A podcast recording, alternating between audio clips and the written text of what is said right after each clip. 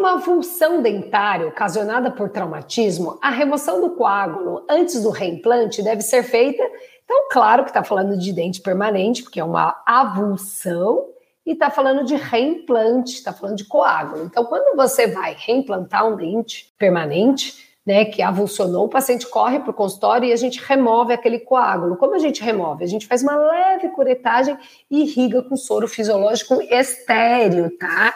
Não é aquele soro fisiológico que você compra na farmácia, que vem no potão, é aquele que vem no potinho estéreo, que hoje está super difícil de conseguir, né? Mas que a gente consegue comprar na dental, então sempre tem que ter no seu consultório, né? Então, aí tem que ser um soro fisiológico estéreo, né? Tem aqueles que vêm no saquinho, mas tem aqueles que vêm nos flaconetes, que são que a gente acaba utilizando porque você abriu e aí você não pode mais reutilizar. Então, é bom ter em flaconete também esse estéreo.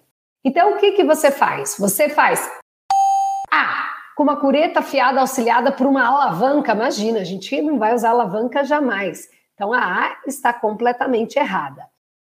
B, apenas irrigação com água destilada? Não, você não usa, é soro fisiológico estéreo.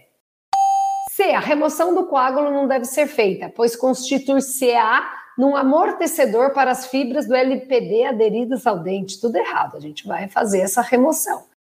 D, com uma cureta, sem tocar nas paredes do alvéolo e irrigação com soro fisiológico. Faltou aqui o estéreo, mas é sim, com uma curetinha bem de leve, né? Alguns autores questionam essa curetagem, tá? Alguns dizem que é só para irrigar um pouco com soro fisiológico, e aí você reimplanta o dente. Então, alternativa correta, alternativa D de dado.